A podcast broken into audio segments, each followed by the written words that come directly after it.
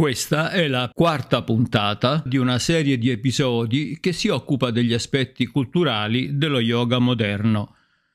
Questa disciplina è ormai presente in tutti i contesti dove la cura del corpo e la forma fisica si associano alle occasioni di evasione dagli impegni quotidiani, ai trend della moda, alla evasione dalla conformità della vita sociale – facendo però diventare la parola stessa yoga un sinonimo di quell'antica arte del corpo e della mente che rappresentava nell'India antica un vero e proprio sistema filosofico.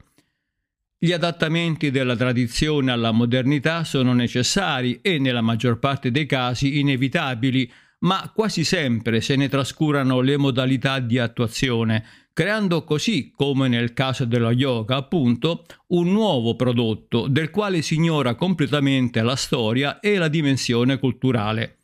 Quindi una breve carrellata articolata in più episodi che verranno proposti a scadenza settimanale. Io sono Libero Gentili e questa è Eudemonia. Buon ascolto!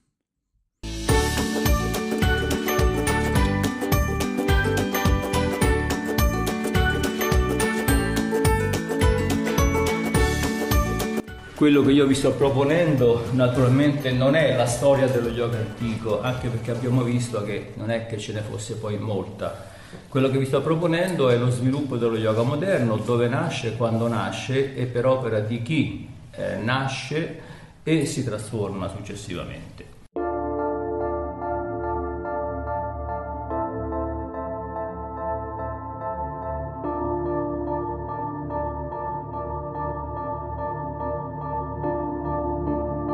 Ho già mh, accennato ad alcuni autori importanti in queste ultime ricerche moderne sullo yoga, sullo yoga posturale fondamentalmente. Questi autori sono Mark Singleton, Elizabeth De Michelis, Joseph Alter, eccetera. Sono tutti mh, studiosi, alcuni praticanti, altri invece solo accademici che si sono volontariamente occupati, ma in maniera molto profonda e professionale, della, del fenomeno yoga moderno in questi ultimi anni.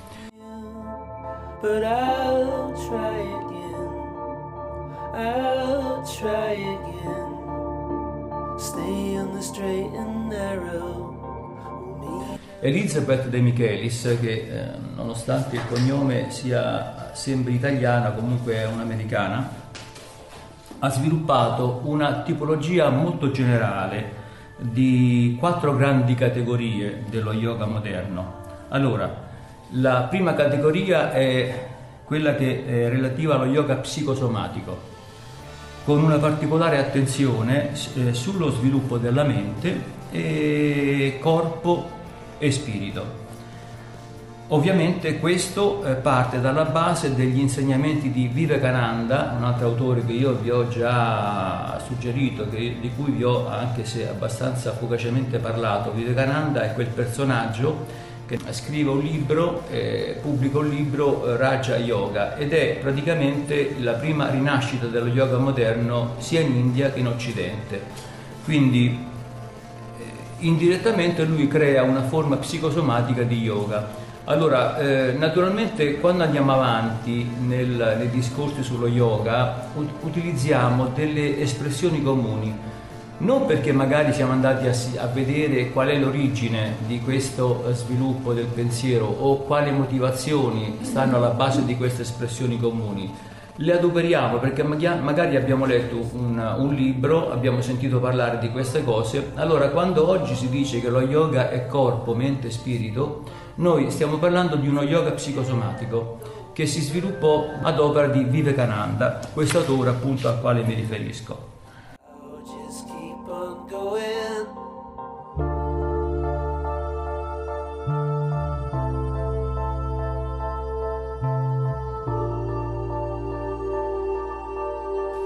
Eh, e contiene ovviamente anche delle, delle limitazioni dottrinali, comunque all'interno c'è una limitazione dottrinale. Quindi yoga psicosomatico è la prima suddivisione che De Michelis ha uh, studiato. La seconda è una uh, espressione confessionale, dove l'importanza del guru, come voi immaginate dal termine, è, è molto, molto importante, molto elevata, quindi dove mh, eh, il guru rappresenta il punto focus, il punto di attrazione di, questa, di questa forma di yoga e di tutti i praticanti. E questa forma confessionale, il termine già vi dice che cosa significhi senza bisogno di spiegarci, di eh, addentrarci nella, nel significato stesso, cominciò ad essere a salire in auge negli anni 1960 quindi la rivoluzione no? hippie, la rivoluzione delle coscienze, dove si cercava un'alternativa alla, diciamo, al, alla cultura materiale dell'Occidente e quindi questa massa di giovani che cercavano delle alternative anche spirituali alla ricerca di un guru.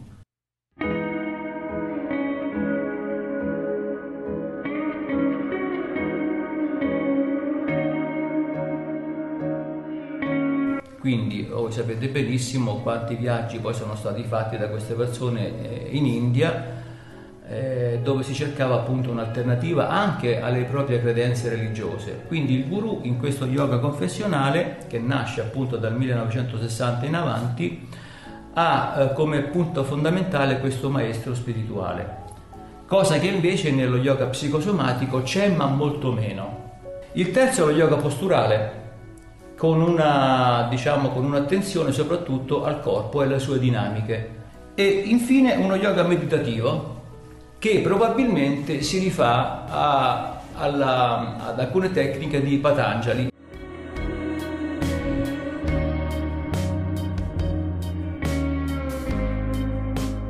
Abbiamo visto che sono quattro categorie fondamentali, psicosomatico, yoga confessionale, yoga posturale e yoga meditativo. Questo ovviamente eh, la, la, stessa De Michelis afferma che questa è una classificazione molto generale, in realtà poi in pratica queste, questi aspetti si intersecano tra di loro, per cui per esempio eh, nello yoga confessionale ci possono essere inizialmente anche delle condizioni abbastanza inclusive, che significa che possono includere altri aspetti delle tre branche, però andando avanti nello yoga confessionale soprattutto e anche in quello meditativo, andando avanti queste scuole, queste correnti diventano sempre più esclusive, nel senso che vanno incontro ad una operazione esattamente contraria, per cui escludono infine tutti questi aspetti per lasciare il guru al centro dell'importanza dell'attenzione. Quindi il guru anche se inizialmente ha un ruolo sì importante ma non così esclusivo, hm, perché dicevo appunto questa prima fase è molto inclusiva, alla fine andando avanti diventa esclusivo rigettando tutti gli altri aspetti. Ci sono state nella storia esperienze di questo tipo.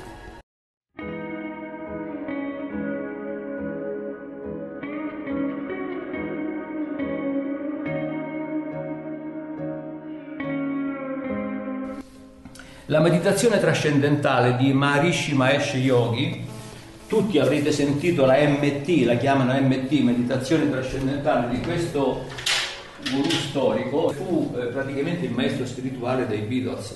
Eh? Poi ci furono delle storie poco simpatiche per cui ci fu all'interno del gruppo una conflittualità, alcuni componenti dei Beatles si separarono e altri poi alla fine fecero la stessa, la stessa scelta. E naturalmente la meditazione trascendentale è un esempio di questo tipo di sviluppo. Nasce prima con, una, eh, con, un aspetto molto inclusivo, ma perché nasce come aspetto inclusivo? Anche perché c'è una volontà pubblicitaria da parte di questi guru, capite? Cioè, se io eh, porto avanti diciamo, un filone dello yoga, porto avanti un, diciamo, un aspetto particolare che si basa sulle mie esperienze di guru, si basa sulle mie, diciamo, dottrine, chiaramente non posso essere così esclusivo, nel senso che in, que- in tal caso io limiterei la fetta degli adepti. Se sono troppo esclusivo, praticamente le persone per avvicinarsi devono accettare i miei principi rigidi. Se sono invece abbastanza inclusivo, prendo una larga fetta di adepti, no? Che mi seguono, poi all'interno di questa esperienza piano piano vado a sfrondare tutti quegli elementi in modo tale che posso lavorare esattamente sulla comprensione innanzitutto del, degli aderenti e poi sulla loro fedeltà sempre più rinnovata ad una figura centrale che è il guru stesso. Quindi la figura del guru diventa alla fine esclusiva ricaccia tutti gli altri aspetti, ma anche una forma di tattica questa che si è ovviamente adattata ai tempi in cui veniva sviluppata.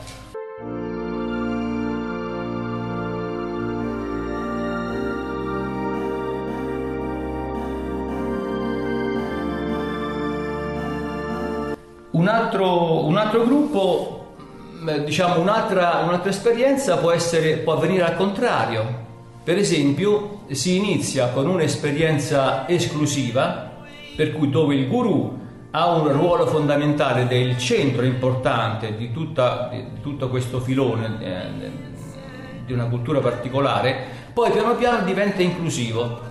Quindi c'è una fase centripeta e una fase centrifuga, capite? Quindi quello che vi sto dicendo, questa seconda possibilità, questo secondo aspetto è esattamente il contrario del primo.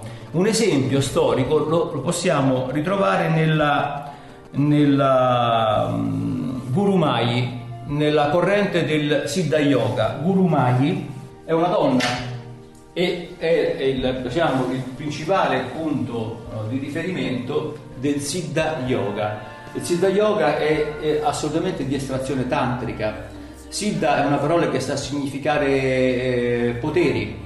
Voi sapete che nello yoga non sono esclusi l'acquisizione di questi poteri, che soprattutto derivano da una cultura tantrica dove vengono eh, mescolati diciamo, eh, nozioni di magia, nozioni di filosofia, di alchimia e in sostanza un po' quello dal quale è derivato poi lo Hatha Yoga, okay? quindi il corpo ha delle potenzialità incredibili. Il corpo può, mm, può, comunque affinare attraverso uno studio approfondito, attraverso una pratica dedicata, può sviluppare anche dei poteri sovrannaturali o apparentemente sovrannaturali. Siddha significa proprio questo, poteri, ma non poteri comuni nel senso del termine, poteri eccezionali che il corpo umano può sviluppare.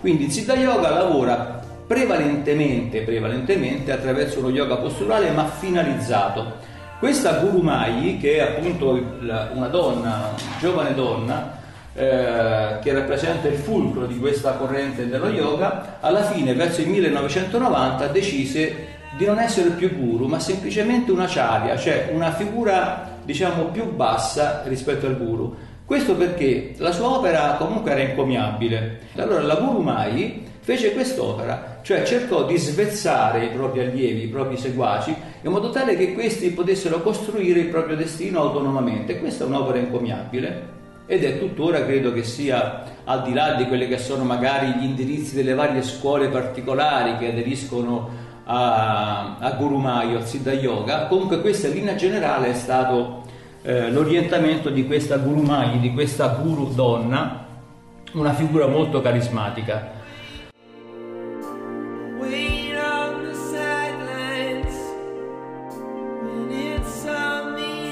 Eh, quindi abbiamo detto prima inclusivo e poi esclusivo, oppure viceversa, prima esclusivo e poi inclusivo. Questa seconda forma è quella che vi ho appena descritto.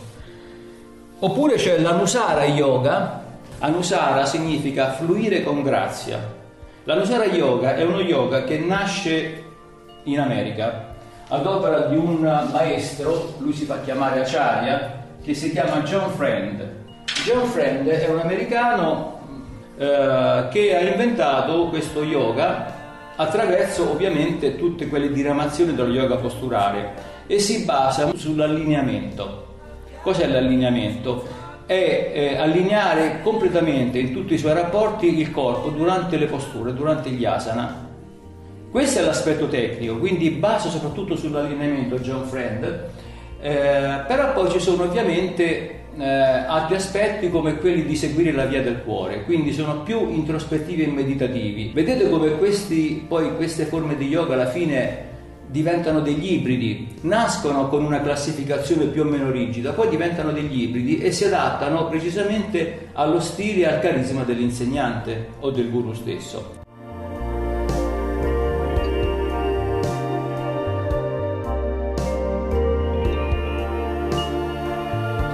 Fluire con grazia mi fa pensare a quello che è il Vinyasa Ashtanga Yoga. Il Vinyasa è un fluire in movimento.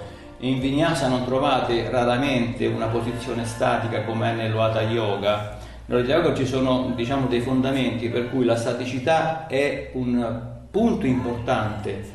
Al limite, nello Hatha Yoga ci può essere una, due, tre posture e finiscono là. Tu le tieni per tanto tempo in modo tale che la postura entri dentro fisicamente, mentalmente, psicologicamente, a livello respiratorio, capite? Mentre nel, nei vari tipi di vinyasa ci sono quei movimenti, adesso vedremo qual è stato il principale autore del vinyasa, o almeno il progetto iniziale che poi ha subito ulteriori sviluppi ad opera di Iyengar anche. Allora, quindi dicevo, il, eh, l'Anusara Yoga è nato e sicuramente è stato un po' creato, adattato da John Friend.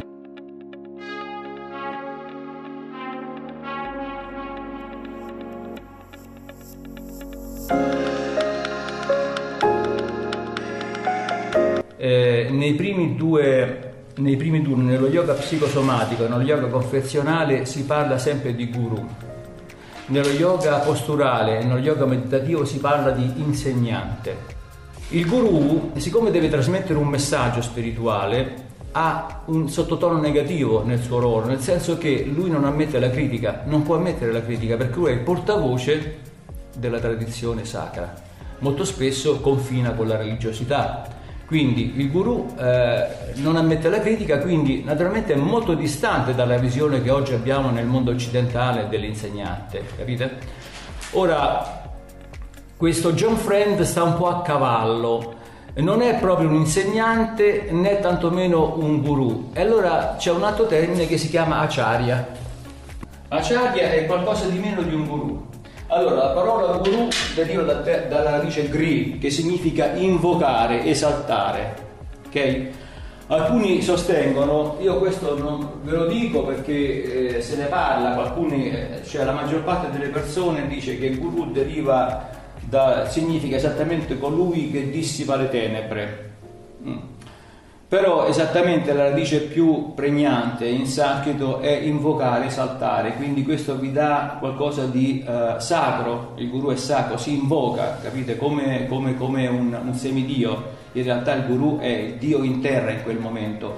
Un, ecco perché non si può permettere il, la critica, no? perché se, se, ammettessimo la critica nei confronti di un guru, ammetteremmo, ammesso che fossimo delle persone religiose, dei credenti che seguono una religione confessionale, andremmo a, a, criticare anche quello che è la scrittura sacra e questo non è possibile per questo tipo di persone. Quindi il guru è semplicemente un veicolo attraverso il quale diciamo, la grazia sovrannaturale scorre attraverso questa persona e eh, viene data a, diciamo, al, all'allievo o al praticante.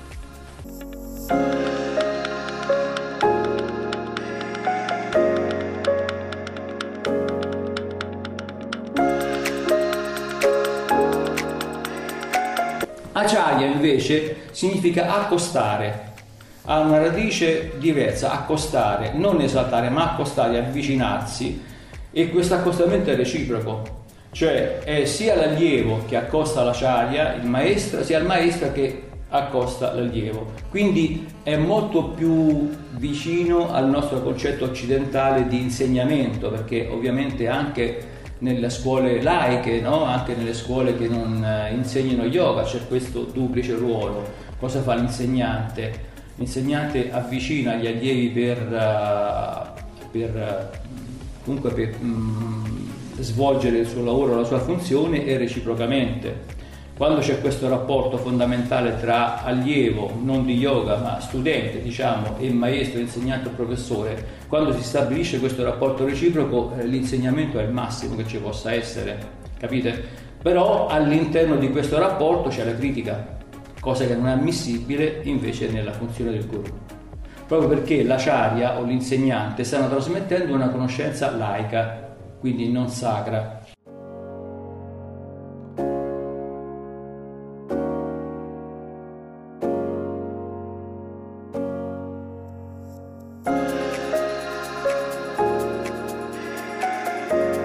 Allora, vediamo di arrivare a Tirumalai Krishnamacharya. E già questo nome vi fa capire quale fosse l'estrazione culturale di questa, di questa persona. Se si, se si, parla di Krishna ovviamente si rientra all'interno di una confessione Vaishnava, dove Krishna rappresenta il punto fondamentale di questa religione. Krishna è un'incarnazione di Vishnu. Vi ho detto che ci sono due grosse diramazioni, gli Shaiva o Shivaiti, che hanno come punto di riferimento Shiva, e i Vaishnava o Vishnuiti che hanno come punto di riferimento Vishnu. Krishna è una delle incarnazioni di Vishnu. Krishna si incarna nel mondo come nano, come tartaruga, come cinghiale, eh, come Krishna stesso, eccetera. Cosa fa? Adesso una piccola divagazione per farvi capire. Cosa fa? Essendo una figura divina, praticamente fa un po' come ha fatto il Cristo nella sua funzione, cioè il Cristo è sceso sulla terra per redimere il mondo e allora Krishna fa altrettanto, però lo fa con più incarnazioni, quindi la, nella mitologia poi ci sono queste figure che comunque apparentemente discorsivamente sono inspiegabili, però una di queste è Krishna, ogni volta lui si incarna per dare una spallata al mondo e raddrizzarlo, ogni volta che il mondo va per storto, capite? Un po' redime, un po' con suo, il suo messaggio, eccetera. Quindi Krishna Krishnamacharya vuol dire che chiaramente lui deriva da una da una famiglia di ferventi bramini dove il padre e la madre, appunto, insieme agli altri fratelli, erano proprio seguaci di questa corrente Vaishnava.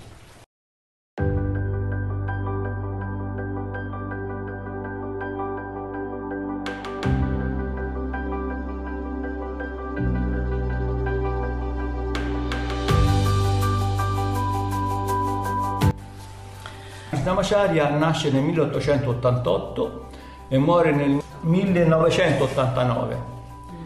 1888-1989, sembrerebbero 101 anni, però lui nasce a novembre del 1888 e muore a febbraio del 1989, quindi anno, 100 anni e 3 mesi, insomma, in sostanza non compie 101, quindi è un'età ragguardevole eh, e muore in età abbastanza recente, diciamo che 89 non è proprio così distante da noi. Krishnamacharya è il padre riconosciuto universalmente dello yoga moderno. Tutte le varie forme di yoga a cui, eh, che si riferiscono al suo stile lo fanno più o meno direttamente, anche se Ogni allievo che pratica il Vinyasa Yoga, la Shtanga Yoga, la Shtanga Vinyasa Yoga praticamente non sanno chi è Krishnamacharya, però è il padre riconosciuto dello yoga moderno, perché è stato il maestro di Iyengar. Iyengar ha imparato lo yoga sotto la BKS Iyengar, eh? perché poi c'è sta ancora un altro tipo di Iyengar, ma non, non rientra poi nelle nostre ricerche. BKS Iyengar, che sono le, le, tre iniziali, le tre lettere iniziali del cognome, che è morto e scomparso recentemente nel 2014, è, è, stato probabilmente il personaggio che ha fatto più di tutti per lo yoga, è, è universalmente riconosciuto, eppure lui è stato un semplice allievo di Krishnamacharya. L'altro nome importante anche per queste forme che ha portato avanti soprattutto il Vinyasa Stanga, Stanga Yoga è Patabi Joyce. Patabi Joyce è morto nel, nel 2009. L'altro personaggio importante è Indra Devi.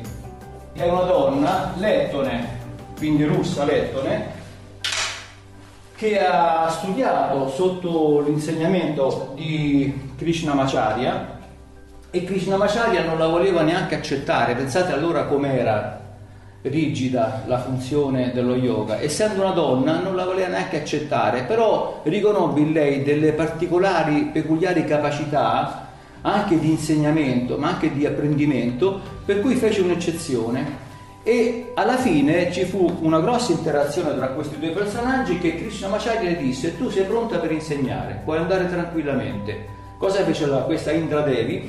Eh, tornò in America, eh, cioè sì, abitava, tornò in America e precisamente a Hollywood fu la, la, maestra, il guru di personaggi di alto profilo come Gloria Swanson, e Greta Garbo. Quindi Indra Devi è un altro personaggio importante che ha seguito il filone di Krishnamacharya.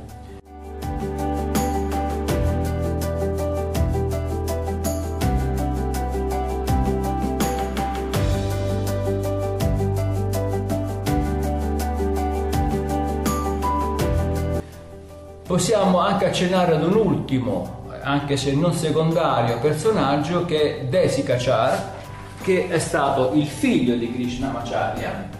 Con lo stesso nome possiamo distinguere il figlio di Krishnamacharya e il nipote. Fondamentalmente il nipote che ha creato, eh, diciamo come ultimo artefice, il Vinyasa Ashtanga Yoga.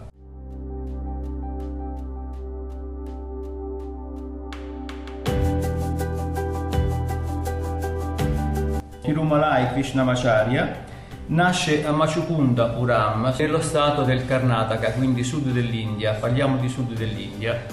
Era il figlio maggiore di una famiglia devota di Brahmini e praticamente il padre, probabilmente i figli erano parecchi, aveva visto in questo personaggio, in questo rampollo, una persona più dedita all'insegnamento e lo istruì sia nel, nei darshana, nei sistemi filosofici, che nell'insegnamento dello yoga. Quindi a 13 anni già Krishnamacharya iniziava ad insegnare yoga, aveva comunque una profonda conoscenza di questa scienza. Praticamente lui insegnò all'inizio nel, nello stato del Karnataka e nel 1915, desideroso di saperne di più, cercò un un famoso maestro che all'epoca rappresentava il fulcro principale di questo insegnamento, fino a che riuscì a trovarlo e i due si stabilirono nel Tibet, in Tibet, sulle rive del lago Mansarovar, dove proprio ai piedi di questo guru, Rammohan Brahmachari, questo si chiama il suo nome, Rammohan Brahmachari, praticamente lo, lo istruì nell'insegnamento dello yoga, ma alla fine mh, mm, ritenne che Krishnamacharya era un veicolo per poter mh, mm, insegnare lo yoga nelle classi più laiche piuttosto che nelle classi religiose e per questo motivo gli consigliò di tornare in India e di sposarsi, di fare figli, di sposarsi, però al tempo stesso come laico di propagare l'insegnamento dello yoga. Quindi diciamo che un aspetto molto più vicino alla nostra epoca, okay? ed era importante questo, cioè era una grossa è una grossa eccezione che un guru o almeno un presunto guru poi alla fine eh, affrontasse una vita da, da, persona comune, quindi con tutti i doveri coniugali, con tutti i doveri di padre, no? eh, però al tempo stesso portò avanti con uh, dedizione e con esemplare capacità, perché Krishnamacharya, ripeto, è il padre a pieno titolo dello yoga moderno e quindi anche la sua funzione di acharya o di maestro.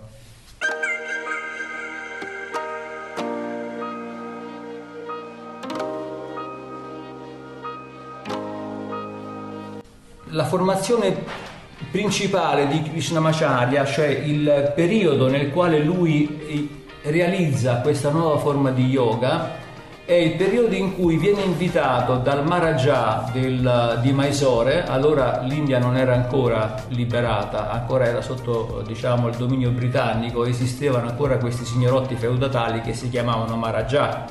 In realtà ogni feudo era un vero e proprio staterello e lui praticamente essendo eh, vissuto in Karnataka, quindi all'India del Sud e quindi in Mysore, questa era la sua, la sua città, fu invitato da questo Maharaja che si chiamava Wodiyar IV, fu invitato ad insegnare nel palazzo reale ai propri figli, quindi i rampolli della dinastia reale di questo Wodiyar IV e gli fu affidata un'ala del palazzo Jagan Mohan, Jagan Mohan Palace.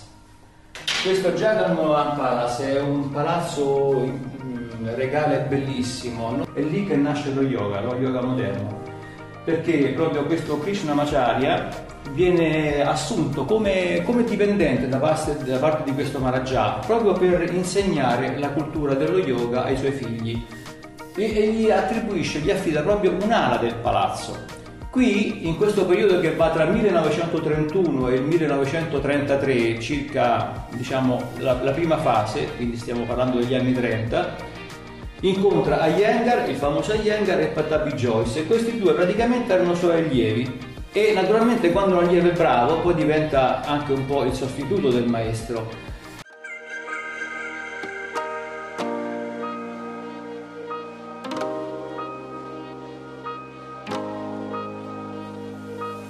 Ora dobbiamo però mh, accennare a questo fatto importante che lo yoga moderno nasce dal culturismo perché all'epoca c'era proprio ancora, proprio perché esisteva ancora il dominio della, diciamo, del, dell'Inghilterra nella, sullo Stato dell'India, c'era questa voglia di rinascita dello spirito eh, dell'India, dei giovani indiani.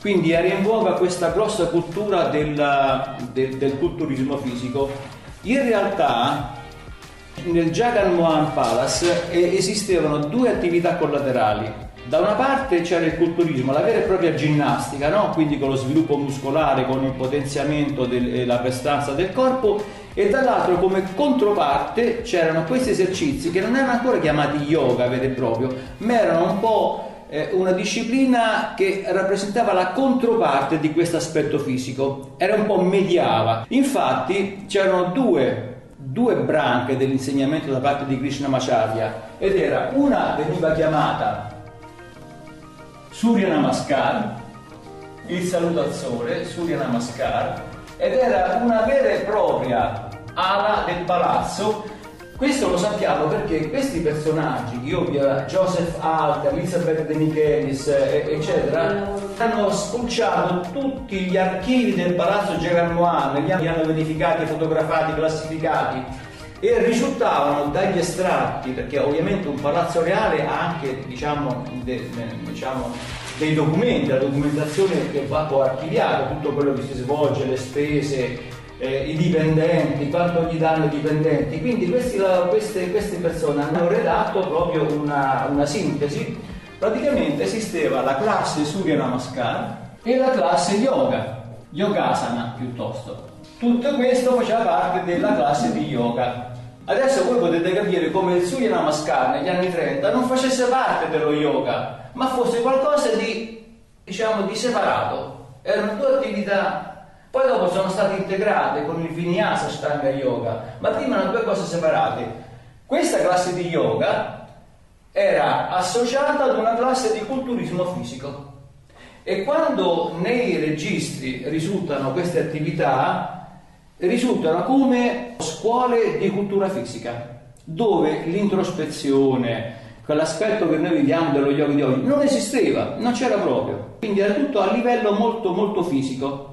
E naturalmente che cosa succede? Che tutte queste scuole che derivano da Shtanga Vinyasa prendono eh, diciamo, l'origine, la trovano e, e, e la sviluppano sempre attraverso la fisicità. Quindi la componente introspettiva sì esiste perché magari certi insegnanti la prediligono, la inseriscono, però fondamentalmente era a livello fisico.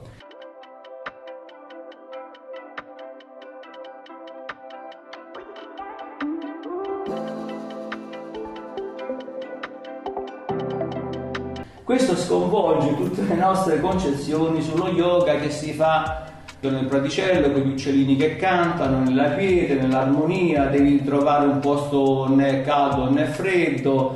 Sono solamente degli aspetti poetici e mitici di uno yoga che probabilmente non è mai esistito. Ci basiamo sui fatti storici e cronologici. Allora, cosa fa praticamente Krishnamacharya? Inventa una sequenza che chiama Vinyasa Krama, che sono i passi che fluiscono. Quindi lui inventa una serie di passaggi molto fluidi che poi attraverso l'intervento di Desikachar e anche di Pataki Joyce diventano dei salti. E Iyengar si appropria di questi salti. Iyengar ha fatto tanto per lo yoga, bisogna riconoscerlo, ma ha rubato anche tanto. Ha rubato anche tanto. E se ne ha appropriato. Iyengar, adesso leggendo Mark Singleton, mm, che lui lo intervistò, non è che fosse molto contento ad ammettere che lui era stato un allievo di Krishna Krishnamacharya. Quindi Vinyasa Krama sono praticamente dei passi ordinati. Ora, questi passi ordinati, eh, che Krama significa passo, successione regolare, no? praticamente vengono poi perfezionati da quello che sarà sia Patabi Josh da un lato no? e sia dai due mh, principali diciamo, eredi di Krishnamacharya che naturalmente sono il figlio ed il nipote. Praticamente sono quelli che danno alla fine l'aspetto finale di questo Ashtanga Vinyasa Yoga e dal quale deriva il Power Yoga, il Vinyasa Flow, tutti questi qua derivano dalla Stanga Vinyasa Yoga, quindi dagli insegnamenti di Krishnamacharya. Diciamo che naturalmente al di là di quelle che sono state le ricerche da parte di questi studiosi accademici, Fortunatamente eh, in questi ultimi anni si verifica una, una, circostanza che lo studioso e l'accademico coincide anche con il praticante e questo è molto importante perché se l'accademico si interessa a certi aspetti, io lo vedo dal punto di vista teorico, però se non sei un praticante non puoi capire in realtà che cosa avviene nell'ambito della tua esperienza. Se lo descrive il praticante non, non, non conosce alla base i fondamenti teoretici e quindi è stata sempre una lacuna. Queste lacune, diciamo che questi iati, queste separazioni sono state colmate e fortunatamente riusciamo a sapere forse per la prima volta molto molto di più di quello che non veniva tramandato prima, solo per, perché comunque una cosa l'avevo appresa e continuavo a scrivere ripetendo la solita solfa, quindi c'è una visione molto diversa dello yoga proprio in base a questi, a questi ricercatori.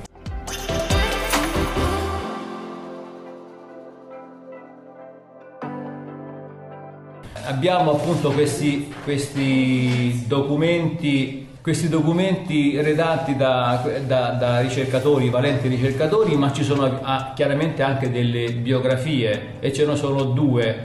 Eh, uno è del, uno dei suoi prediletti allievi che si chiama Srivatsan, è un indiano, e l'altro dal Fesikachar.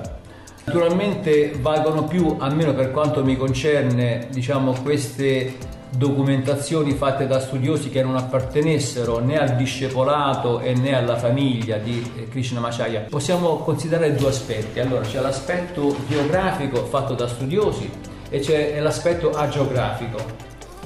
Gli agiografi fanno un lavoro diciamo un po' misto perché inseriscono dati biografici a miti e leggende. Gli agiografi sono generalmente i seguaci, per esempio, de, di quella corrente religiosa in questo caso gli agiografi di Krishnamacharya sono i suoi allievi ai quali lui era molto affezionato e ai quali gli altri erano affezionati a lui e quindi introducono degli elementi che stanno un po' tra il mito. Questo ovviamente non è molto, diciamo, molto corretto dal punto di vista della, della storia, della, quindi de, de, diciamo, della vera e propria biografia, però ci dà l'opportunità di capire in che modo l'agiografo considera il suo guru. E anche la stessa agiografia, che può essere una deviazione a quella che è stata la biografia, però mi fa capire da un altro punto di vista come funziona la dinamica all'interno diciamo, dei seguaci. Quindi praticamente tutto va preso, ovviamente però riportato nel contesto eh, diciamo, logico e nel, nel proprio contesto. Cioè se io la geografia non la studio per, per, capire, per inquadrare bene quel personaggio storico, però la studio da un altro punto di vista. Quali sono le dinamiche all'interno di, di, di certi seguaci di una scuola religiosa?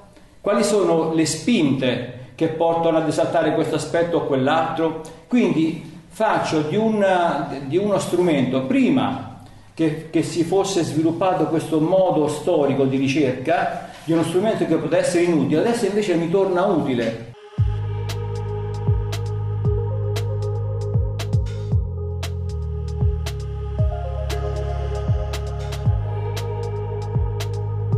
Naturalmente il Jagan Mohan Palace è, è, che eh, apparteneva alla famiglia reale nel 1947 quando l'India ottiene l'indipendenza il Jagan Mohan Palace chiude per sempre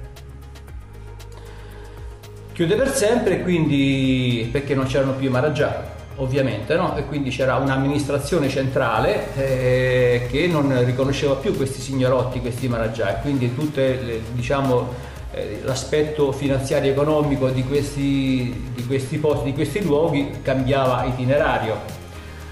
Però dopo il 1947, cioè quando il Jagan Palace chiude e l'India ottiene l'indipendenza, Krishnamacharya torna a Mysore, il suo luogo, la sua città, e da un giurista leader del, del posto viene invitato ad insegnare nel Vivekananda College, dove rimane fino alla sua morte. In questo sviluppo del, del Vinyasa Yoga, cioè questo lavoro fatto da Krishna Krishnamacharya, fondato e portato avanti dai suoi discepoli, soprattutto eh, il nipote, principalmente il nipote, che è una figura un po' più rilevante rispetto a quella del padre, porta un po' lo yoga a, a, ad una eh, condizione molto simile a quella che eh, si pratica oggi in alcuni posti eh, dove si dichiara di praticare, scusate la ripetizione, Hatha Yoga.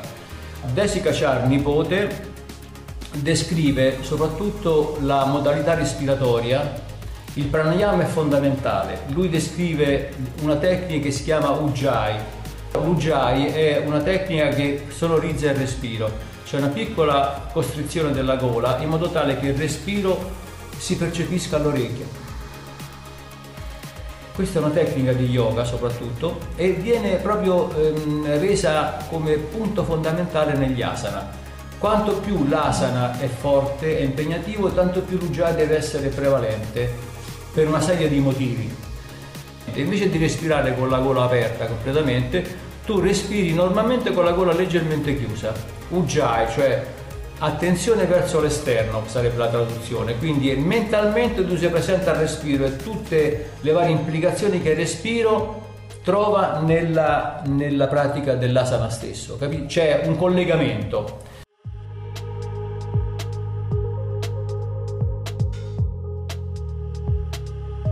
Se noi il collegamento lo manteniamo sempre tra eh, stato mentale e asana attraverso il respiro, questo, mantenere questo ujjayi significa rendere più evidente il respiro come collegamento tra stato mentale, condizione mentale, quindi emotiva e tutto quello che c'è dietro, e l'asana stesso e la pratica stessa.